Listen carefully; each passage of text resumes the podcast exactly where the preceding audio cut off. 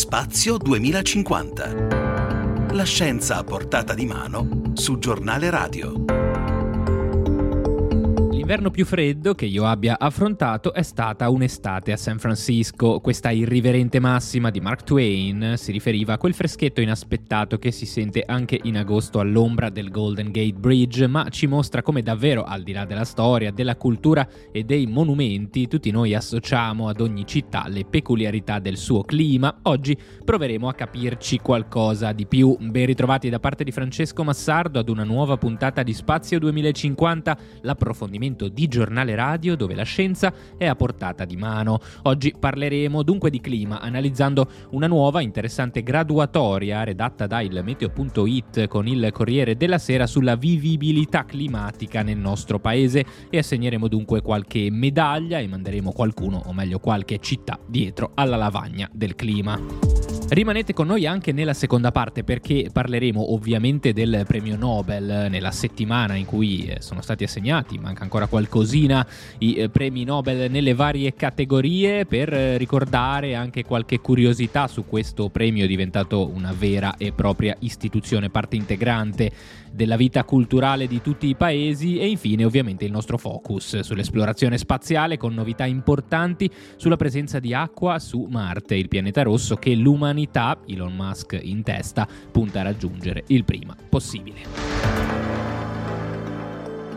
E allora noi entriamo nel vivo della discussione parlando dell'indice di vivibilità climatica, una classifica delle città con il clima migliore in Italia, che è stata redatta dal Meteo.it insieme al Corriere della Sera, un nuovo strumento per misurare la qualità della vita rispetto al clima, con l'analisi di davvero milioni di dati, come ci racconterà Lorenzo Tedici, che è meteorologo del Meteo.it, che di fatto è uno degli autori di questo studio. Intanto buongiorno e grazie per essere con noi. Sì, ben trovati a tutti. Uno studio che considera i dati relativi a 13 parametri, si va dall'indice di calore alle ore di sole, chiaramente alla nuvolosità diurna, ma anche ad aspetti che potremmo considerare normalmente assenti da questi studi, come la brezza estiva e la differenza tra giorni di pioggia e piogge intense. Al termine di tutti questi dati, quali sono i risultati ai quali siete giunti, soprattutto come avete operato?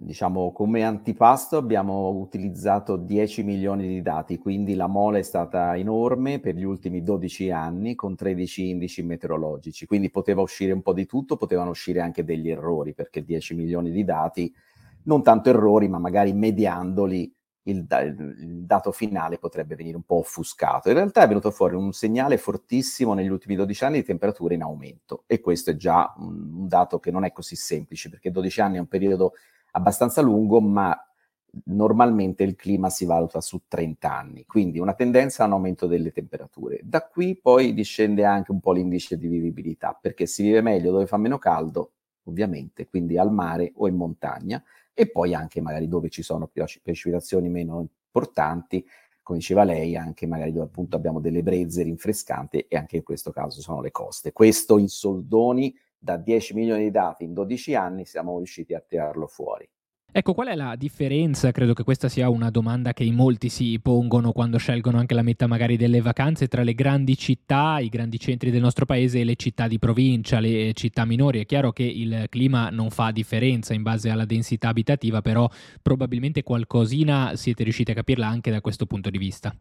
Sì, allora sulle grandi città, oltre all'aumento della temperatura, di cui sentiamo parlare spesso e volentieri, soprattutto durante l'estate, dobbiamo ricordare anche che invece l'aumento della temperatura durante l'inverno è un plus, diciamo che è un fattore positivo, perché ad esempio a Milano con l'aumento della temperatura diminuiscono le giornate di nebbia e anche eventualmente della neve in città, che può essere comunque piacevole per i bambini, meno piacevole per le attività. Quindi un aumento di temperature anche in inverno nelle grandi città comporta un miglioramento. In estate invece, ormai lo sappiamo, sia di giorno ma anche con l'aumento delle notti tropicali è difficile proprio ormai resistere senza l'aria condizionata. Caro bollette, aria condizionata, due cose che insieme non sono piacevoli. Mentre abbiamo già notato anche con altri lavori che in effetti contro il caro bollette di cui si parla molto, un eventuale inverno un po' più caldo sarebbe una buona notizia. Quindi le metropoli risentono del fattore temperature prevalentemente. Poi nebbia, appunto, abbiamo detto, calo delle giornate, del numero dei giorni di nebbia in Pianura Padana e un po' su tutta l'Italia a causa delle temperature più elevate, e poi le piogge invece possono essere più intense e meno frequenti per il cambiamento climatico, questo non solo nelle metropoli ma anche in generale. Ecco, normalmente quando noi guardiamo le classifiche sulla vivibilità delle città consideriamo anche e soprattutto parametri socio-economici come la criminalità, come può essere il trasporto pubblico o la sicurezza in generale. Il clima da questo punto di vista potremmo dire è un po' più democratico, quindi sono curioso di sapere se ad esempio ci sono differenze tra il nord e il sud, per una volta non tanto da un punto di vista di opportunità di lavoro o di qualità della vita nel senso socio-economico, ma proprio dal punto di vista climatico. Ma diciamo che essendo più democratico ha favorito un po' il sud, tutte le coste, e ha penalizzato un po' il nord, quindi riportando magari l'indice della qualità della vita un po' più in alto verso le regioni. Sì, perché al sud si sta bene, bisogna cercare di sfruttare questa classifica, mi verrebbe da dire. Quindi sostanzialmente le città costiere del sud tendono a essere un po' più in alto in questa graduatoria. Allora, in generale tutte le città costiere, in questo caso quelle del nord, perché poi alla fine in classifica Imperia, Savona, Massa, nord e centro, perché poi al sud si sta molto meglio come clima in generale, però sta uscendo fuori una penalizzazione, ad esempio, della Campania per le frequenti ondate di calore estive che penalizzano anche le zone costiere. Poi ovviamente lì entra anche un buon fatto psicologico, ci sono persone che stanno benissimo con 25 gradi durante la notte, altre magari amano avere 0 gradi durante la notte. È comunque un tema ampio, ma diciamo in linea di massima nella classifica, la prima metà della classifica, diciamo dal primo al 54esimo posto, è più colma di città del sud e delle zone di mare rispetto a quelle della Pianura Padana, ad esempio, che stanno quasi tutte nella seconda metà della classifica. Ecco, infine le chiedo un commento sulle due grandi città del nostro paese, Roma e Milano, due città diverse dal punto di vista climatico. Come se la cavano, come vengono trattate dal clima? Vanno oltre la metà della classifica non solo per il 2021 ma anche negli ultimi 12 anni. Potete vedere tutti i dati sul link, insomma, sul sito web, appunto, Corriere della Sera e il Meteo insieme hanno redatto questo indice. Si può giocare con tutte le classifiche, quindi se in un anno è 89esima, l'anno magari precedente è 95esima perché è stato più caldo. Ecco, diciamo Milano ad esempio viene penalizzata. Zona retrocessione, per capirci. Zona retrocessione.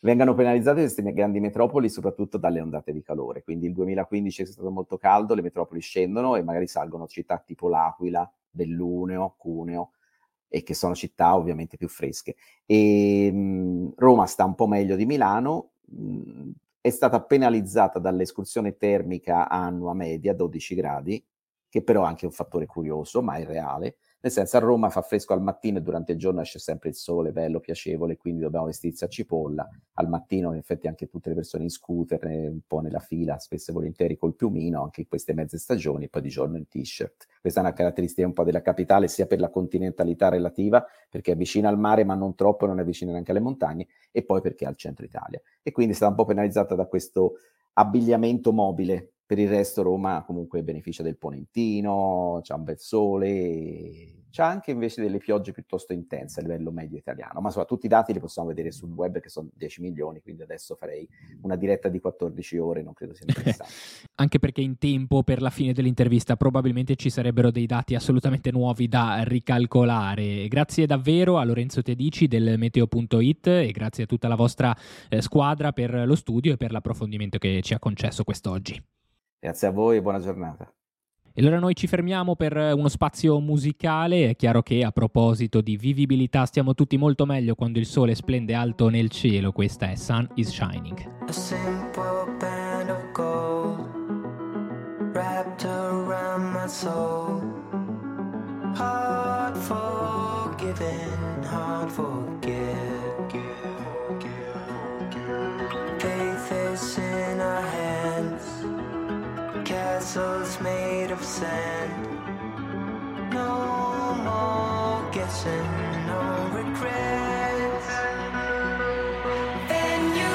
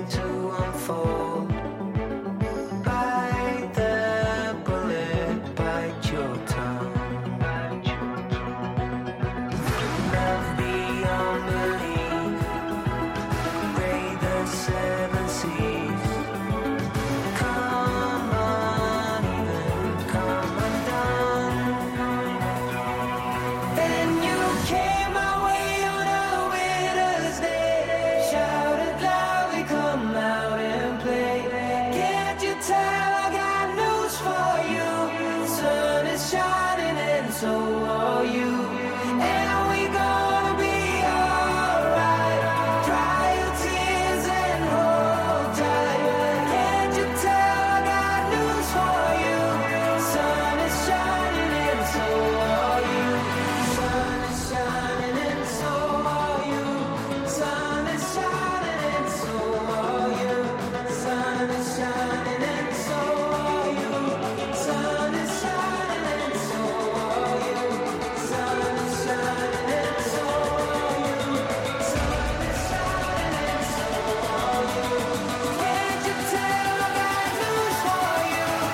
E allora eccoci di nuovo insieme per continuare a parlare dell'indice di vivibilità climatica, andando a fornire un focus su una città molto importante, Milano, che come avete sentito dalla precedente intervista non si è classificata particolarmente bene, se non sorprende il fatto che Milano si trovi indietro rispetto alle città della costa o alle città del sud Italia. Sorprende però il dato negativo anche paragonando con quella che era la Milano di qualche anno fa, perché il cambiamento climatico influisce, la città si è riscaldata di 1,2 gradi rispetto a 12 anni fa, che può sembrare un periodo lungo ma in realtà è un periodo molto breve se si considerano questo tipo di fenomeni. Noi ne parliamo allora con Lorenzo Baio, che è vice direttore di Lega Ambiente Lombardia e referente del progetto MetroAdapt, che è stato condotto insieme a Città Metropolitana e Igeos proprio su strumenti di riqualificazione urbana per contrastare questo tipo di effetti che oggi però ci troviamo a commentare. Buongiorno e grazie per essere con noi.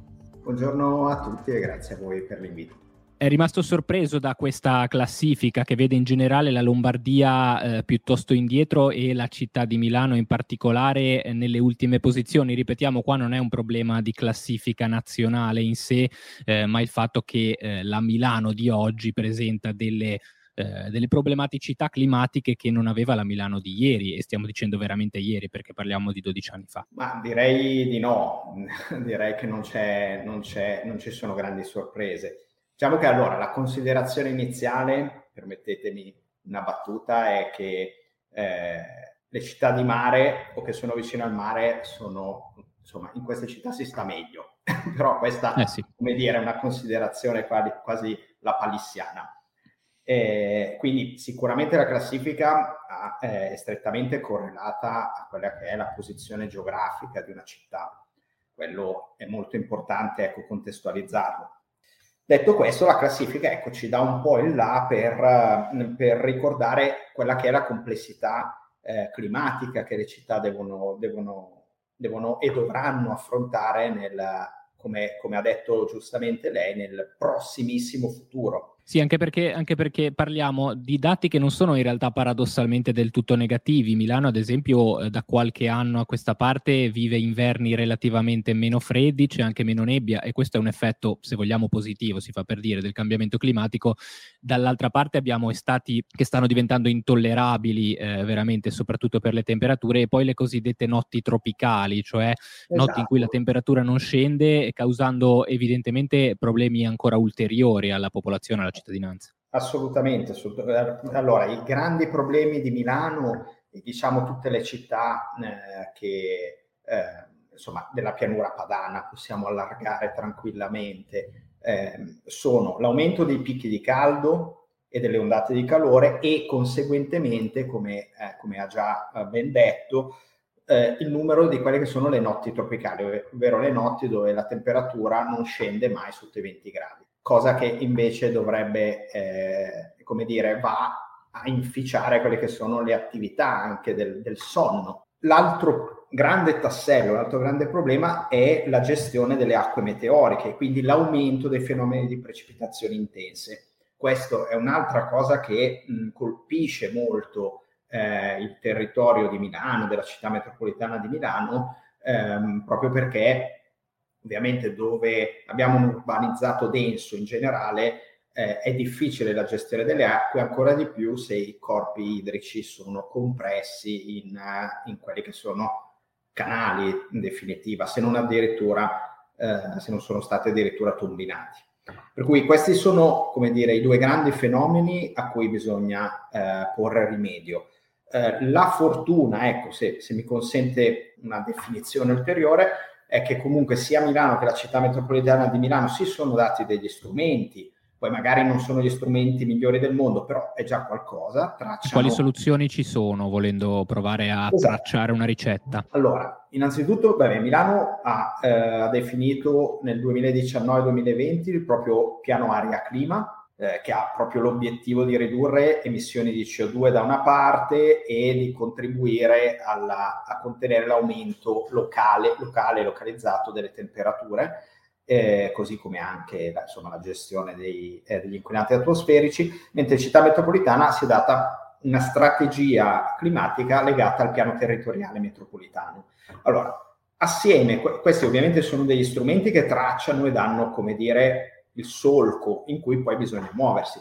Queste città, le città in generale, devono affrontare quindi da una parte attraverso la mitigazione, dall'altra in particolare attraverso l'adattamento, per cercare di essere più resilienti possibili rispetto ai cambiamenti climatici. Tra le tante cose suggerite, cosa che appunto abbiamo valorizzato attraverso il progetto Life MetroAdapt, come ha ben detto, con Città Metropolitana, CAP, Igeos, Ambiente Italia e ALVA, sono le nature-based solution, ovvero quelle soluzioni naturali che sfruttano quelli che sono fenomeni già naturali di ombreggiamento, di aumento dell'umidità, legati alla creazione di quelli che sono da una parte tecnologie che servono a gestire le acque in particolare, ma dall'altra aumentano quelle che è l'ombreggiamento, e queste soluzioni naturali che possono essere applicate dai tetti alle pareti fino a la gestione di quelli che sono trincee drenanti e altri manufatti seminaturali lungo le vie e i marciapiedi. Insomma, sono tecnologie che oramai non sono più all'avanguardia, perché sono ben rodate soprattutto nel nord Europa, e che possiamo portare anche alle nostre latitudini e che sicuramente aiuterebbero molto. Sì, bisogna rimboccarsi le maniche e mettersi al lavoro in tempi veramente rapidissimi. Grazie a Lorenzo Baio e grazie a Lega Ambiente Lombardia per il vostro costante monitoraggio della situazione. Grazie ancora.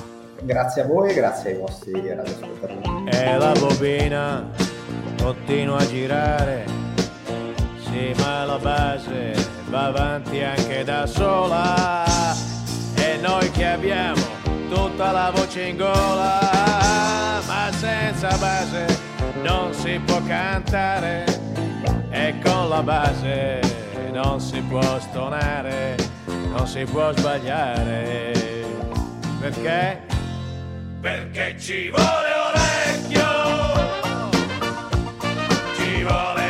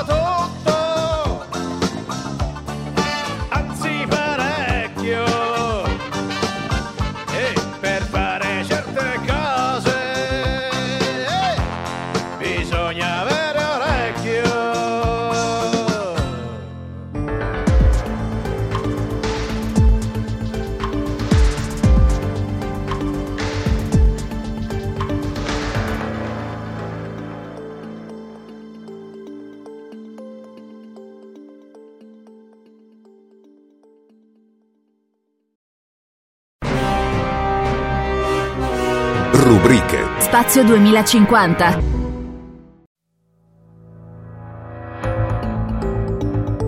Spazio 2050. La scienza a portata di mano su Giornale Radio. Ben ritrovati all'ascolto di Spazio 2050 da parte di Francesco Massardo, la seconda parte del nostro programma. Come avevamo preannunciato nel sommario, ci dedichiamo adesso al premio Nobel. Sono stati assegnati la maggior parte dei Nobel nel corso dell'ultima settimana, si chiuderà lunedì con quello per l'economia, ma noi vogliamo discutere alcune curiosità storiche e culturali appunto legate al premio più prestigioso che ci sia per la comunità scientifica. Lo facciamo in compagnia di Massimiano Bucchi, professore di scienza tecnica e società presso l'Università di Trento, che in questo momento peraltro è in collegamento niente meno che dal Giappone. Professore, buongiorno, grazie per essere con noi. E quale vento l'ha portata verso il sollevante? Buongiorno, e sono visiting professor all'Università di Tokyo per un mese. Beh, Giappone che sicuramente qualche Nobel lo ha vinto, quindi immagino che sia argomento mediatico anche verso Oriente. Nel 1901 nasceva dunque il premio Nobel, veniva assegnato il primo premio. Eravamo, professore, nel corso della Belle Époque, un periodo particolarmente pacifico per il pianeta, ben diverso da quello attuale, nel quale il sogno di un premio internazionale di questo valore sembrava forse più tangibile, anche se nel giro di pochi anni la situazione diventò un po' più nuvolosa.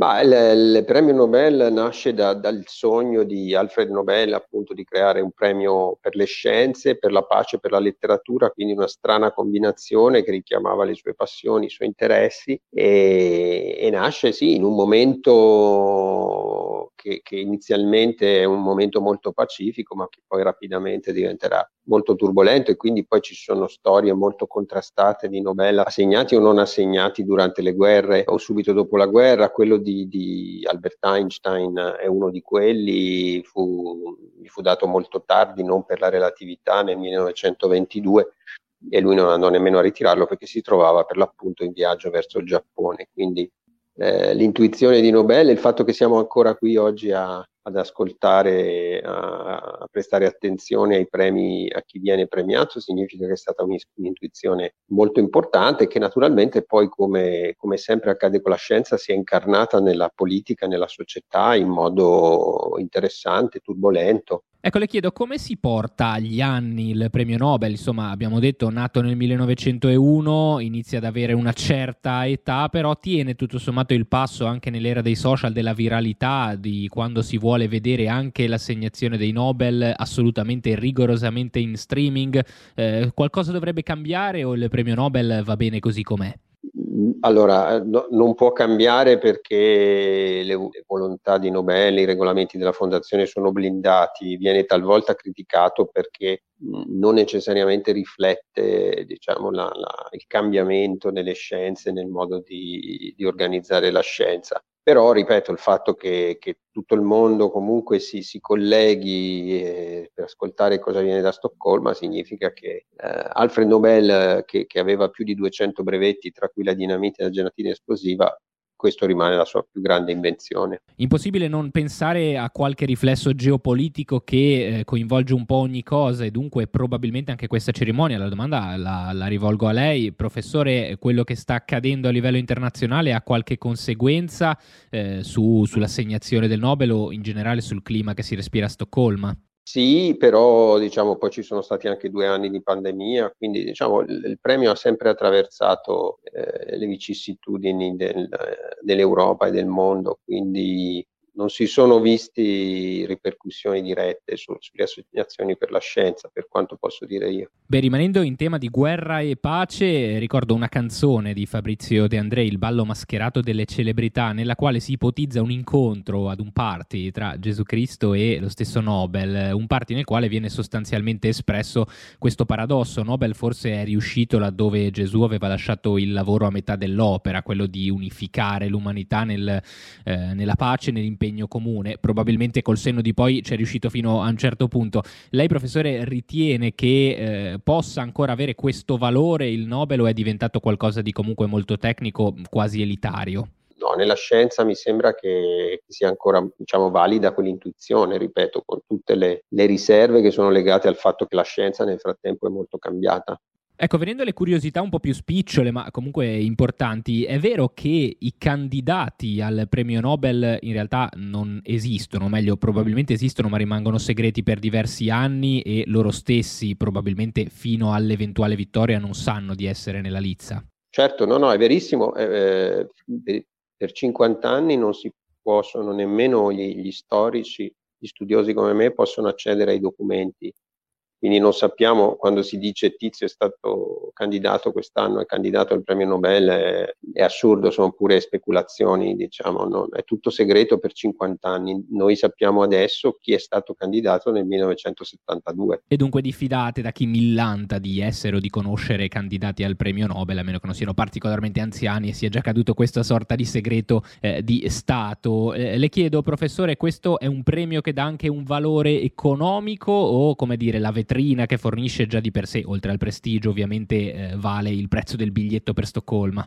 Ma c'è un ritorno economico, anche se, diciamo, spesso gli scienziati ormai lo dividono in tre, quindi si tratta di cifre importanti ma non colossali, quindi il ritorno più importante è il ritorno di visibilità sia all'interno nel mondo scientifico che anche e soprattutto all'esterno. Nobel poi gli si aprono tutte le porte, quindi credo che sia questo poi la forza del premio. Le faccio una domanda relativa al cambiamento climatico. Lo scorso anno la vittoria del nostro Parisi riportò pesantemente in auge il contrasto al cambiamento climatico e soprattutto gli input che dà la comunità scientifica. Lei ritiene che questo diventerà una sorta di trend comune? Ad esempio sulla pandemia la scienza si è un po' divisa e forse ha assunto un po' di debolezza.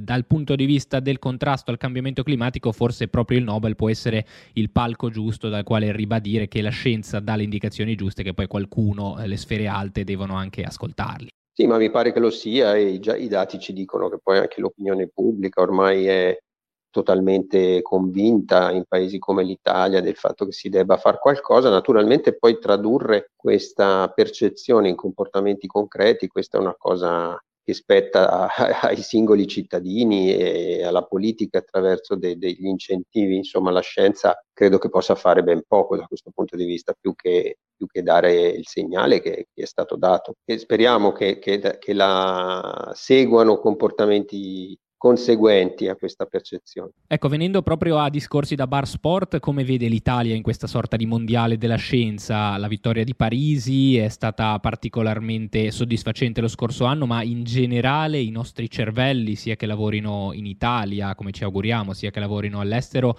come si piazzano nelle graduatorie? Ma sembra bene, nel senso che appunto il Nobel a Parisi è stato un segnale molto importante. Naturalmente diciamo, questo non significa che non si debba continuare a investire nella ricerca e nelle nuove generazioni, perché adesso si semina per avere i Nobel tra 20-30 anni. Questi sono i tempi, diciamo, mediamente di decisione dell'Accademia e del Karolinska. Quindi, se ha il tempo e la pazienza di attenderci 25-30 anni, questi risultati li commenteremo volentieri assieme eventualmente. Le faccio un'ultima domanda sull'assegnazione del Nobel per la medicina, uno dei più intriganti di questa edizione, assegnato allo svedese Svante Pabo, che sicuramente ho pronunciato nel modo sbagliato, una sorta di archeologo del DNA. La curiosità all'interno di questo premio è che lo è andato a vincere dopo che suo padre, anche se il cognome è differente, lo aveva vinto diversi anni prima, dunque un legame davvero curioso. Le chiedo però se questo può dare visibilità a questa branchia particolare della medicina, quella della ricerca del DNA nei fossili, sostanzialmente nei reperti addirittura dell'uomo di Neanderthal, qualcosa di sostanzialmente sconosciuto. Adesso se ne parla parecchio.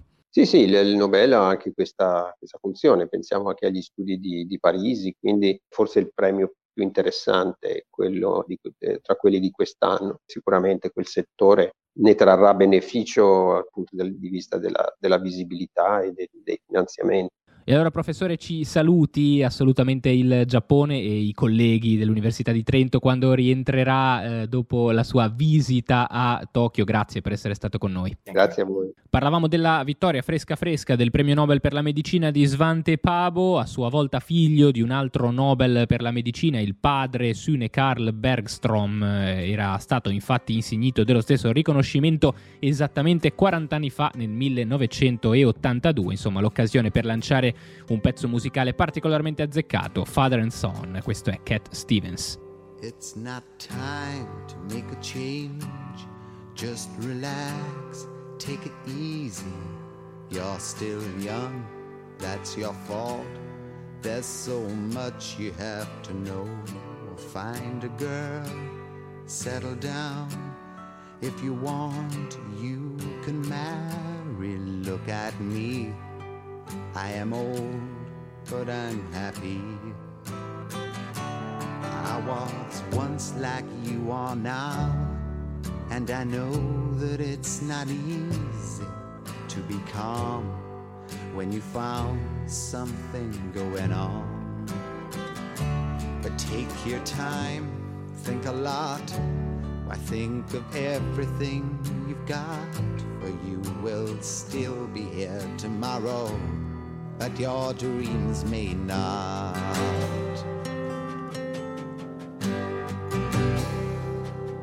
How can I try to explain? When I do, he turns away again. It's always been the same old story. From the moment I could talk, I was ordered to listen. Now there's a way, and I know that I have to go away. I know I have to go.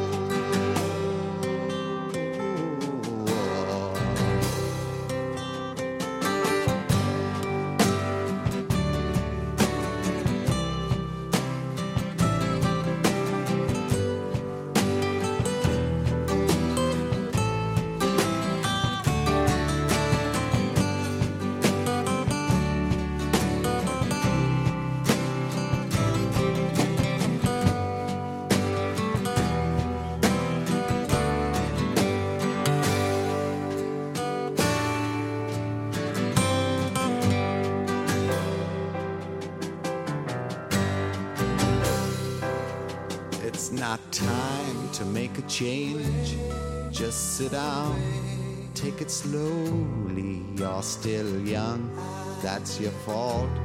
There's so much you have to go through. Find a girl, settle down. If you want, you can marry. Look at me, I am old, but I'm happy. That I've cried, keeping all the things I knew inside. It's hard, but it's harder to ignore it.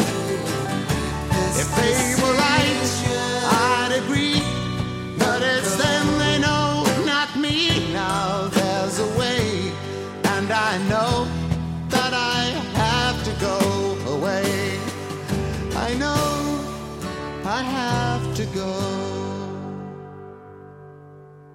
E allora noi andiamo verso la parte finale di Spazio 2050, aprendo anche la pagina dedicata al mondo dell'astronomia. Torniamo quest'oggi a parlare del pianeta rosso, di Marte, sempre al centro dell'indagine, non solo perché l'umanità ha ormai deciso, soprattutto dalle parti di Houston, di voler mettere piede su Marte, ma anche perché ci sono ulteriori novità sulla ricerca di acqua proprio sul pianeta rosso. Ne parliamo, ne discutiamo con Piero Stroppa della redazione di Cosmo, ospite sempre molto gradito qui su Spazio 2050. A proposito, Cosmo, il mensile dedicato all'astronomia, è in tutte le edicole con il suo numero di ottobre, dunque andate a comprarlo per questa e per tante altre curiosità che potrete appunto soddisfare. E Piero, grazie per essere con noi, buongiorno. Buongiorno a te Francesco e anche a tutti gli ascoltatori. Parliamo di uno studio che è stato recentemente pubblicato su Nature Astronomy, curato da un gruppo di ricerca dell'Università di Cambridge in Gran Bretagna, che attraverso un metodo piuttosto innovativo è arrivato alla conclusione che effettivamente l'acqua allo stato liquido su Marte c'è, ed è una notizia sicuramente molto importante, anche se come al solito va presa, per così dire, con le pinze. Sì, è interessante questa notizia, questa scoperta, perché oltretutto dà lustro anche a delle ricerche italiane che erano state fatte qualche anno fa. Precisiamo innanzitutto che l'acqua liquida non è propriamente su Marte, ma sotto Marte, nel senso che si tratta di laghi sotterranei anche molto estesi che si trovano però sotto il suolo, in particolare sotto il polo sud di Marte, nella regione quindi più a sud di Marte. Era stata identificata questa scoperta per la prima volta nel 2018 da uno studio italiano, è quello che quindi ci preme di ricordare, e ne avevamo parlato sulla rivista che antecedente a Cosmo, che si chiamava Nuovo Orione, è una delle madrine dell'attuale rivista di astronomia e spazio. Eh sì, avevamo detto al tempo che dopo questo studio italiano qualcuno aveva un po' storto il naso anche nella comunità scientifica. Adesso apparentemente con questo nuovo studio che arriva alle stesse conclusioni possiamo dire che è un po' cambiato il vento, è un po' cambiata la percezione su quanto era già stato scritto nel 2018. Beh, appunto, come detto, la conferma arriva da nuove analisi indipendenti, quindi fatte con un sistema completamente diverso, e questo conforta, perché evidentemente quando una scoperta la fa solamente uno scienziato con uno strumento c'è sempre il dubbio che magari ci siano degli errori, ma quando un altro gruppo indipendente di scienziati con un altro strumento fa la stessa scoperta, allora veramente si può dire di essere abbastanza sicuri. Quella del 2018 era stata fatta sui dati del radar italiano Marsis, che si trova a bordo di un satellite dell'Agenzia Spaziale Europea che si chiama Mars Express. Invece questa conferma arriva da un altimetro laser, quindi un concetto completamente diverso, che è installato a bordo del satellite Mars Global Surveyor, che invece è della NASA. E questo laser è stato in grado di misurare le variazioni dell'altezza dei ghiacci che ricoprono il polo sud marziano, e queste variazioni indicano appunto anche loro, come aveva fatto a suo tempo il nostro radar, l'esistenza di grandi laghi di acqua salata. Tra l'altro ricordiamo che le misure indicano che si tratta di acqua salata come quella dei nostri oceani, al di sotto degli strati ghiacciati. Ora, questa non è una cosa poi così strana, perché anche sulla Terra abbiamo una situazione del genere, cioè sotto i ghiacci dell'Antartide ci sono dei grandissimi laghi inesplorati completamente, perché sono sotto una coltre di 3000 metri di ghiaccio, e che sono stati individuati con sistemi simili. Quindi noi facciamo sulla Terra a volte degli studi che ci preparano a quelli spaziali, e da questo punto di vista è interessante, perché noi abbiamo sulla Terra dei laghi che possono essere pieni di forme di vita aliena, nel senso che non è in collegamento con le forme di vita usuali che si trovano sulla superficie terrestre o nei mari terrestri, e neanche con il calore solare, perché evidentemente non vedono la luce del sole, e si trovano, grazie alla enorme pressione che c'è sotto questi ghiacci e al fatto di essere salate, allo stato liquido, anche se la temperatura è molto molto bassa. Sì, la ricerca ovviamente è quella di forme di vita, e l'importanza di questo tipo di ricerca sarebbe quasi lapalissiano da sottolineare. Si tratta però, questo lo dobbiamo probabilmente dire, Piero, di una ricerca molto molto complessa. Qua si sta cercando la forma, si sta cercando la vita, si stanno cercando forme di vita in uno stato liquido che si trova diversi metri al di sotto di un importante strato di ghiaccio. Tra l'altro noi non solo non sappiamo ancora se su Marte ci sono queste forme di vita che sarebbero molto interessanti, ma non sappiamo neanche sulla Terra se ci sono, perché fare un carotaggio del ghiaccio profondo circa 3000 metri per andare a prendere una visione diretta di queste forme di vita non solo è molto difficile, ma anche molto pericoloso, perché è chiaro che noi potremmo andare a disturbare un ambiente che è nascosto lì da milioni di anni, contaminarlo con l'aria e con l'ambiente superficiale terrestre, e di conseguenza rovinarlo per sempre. Quindi abbiamo il timore di farlo sulla Terra, chissà mai quando riusciremo a farlo su Marte. Dico come ultima cosa una precisazione sul fatto che l'acqua è sotto Marte, non sopra Marte, perché sulla superficie di Marte abbiamo ghiaccio di acqua, abbiamo vapore di acqua, perché ci sono le nuvole su Marte, sono state fotografate dai nostri rover che passeggiano per Marte, ma non abbiamo acqua liquida. Questo perché parte che fa molto freddo, ma evidentemente anche se la temperatura dovesse raggiungere lo zero termico, lo zero centigrado, l'acqua non riesce a formarsi perché c'è una pressione molto bassa dell'atmosfera. L'atmosfera di Marte è una pressione che è circa 100 volte più debole di quella terrestre. Quindi cosa succede? Che come il ghiaccio si fonde, l'acqua evapora immediatamente. È un po' come quello che succede sulla Terra, che noi osserviamo sulla canfora, quella cosa che mettiamo negli armadi per combattere le tarme, certo, che la mettiamo solida e a un certo punto non la troviamo più. Perché? Perché è diventata vapore senza passare dalla fase liquida. Quindi quello che sulla Terra avviene per la canfora, su Marte avviene per l'acqua. E allora noi continueremo ovviamente a monitorare la situazione con lo studio italiano che è stato rivalutato dalle ultime scoperte e con Marte che rimane sempre un obiettivo molto sensibile della ricerca e potrebbe diventare presto obiettivo tangibile per l'umanità. Siamo in chiusura, io Piero ti ringrazio per essere stato con noi a nostra disposizione, ancora grazie e alla prossima. Alla prossima a te e a tutti gli ascoltatori. E allora, visto che abbiamo aperto il tema per così dire acquatico, noi ci lasciamo con l'ultimo pezzo di questa puntata, Water of Love, sono i Dire Straits. High and dry in the long hot day.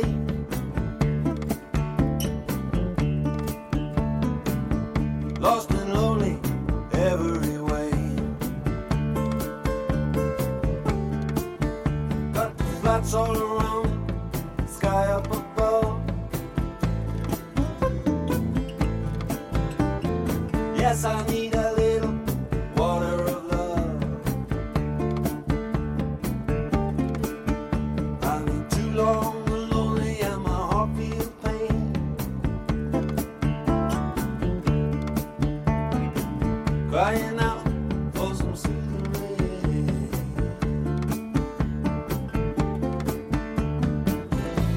I believe taking up. Yes, I need a little water of love. Water of love, deep in the ground. But there ain't no water here to be found. Someday, baby, when the river runs free, it's gonna carry that water of love to me.